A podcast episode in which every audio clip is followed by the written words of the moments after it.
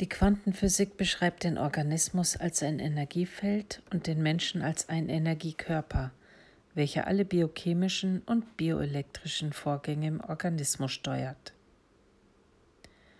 Lernen wir in Energien zu denken, lernen wir auch zu fragen, wie wir die aus dem Gleichgewicht geratene Energie zurück in die Harmonie bringen können. Nicht selten führen diese Fragen zu ursächlichen Krise, denn letztendlich ist die Sprache der Symptome auch nur eine der möglichen Ausdrucksformen, deren sich das Leben bedient. Heute frage ich mich, welche Energie steckt hinter der Energie? Wodurch wird sie verursacht und was will sie bewirken?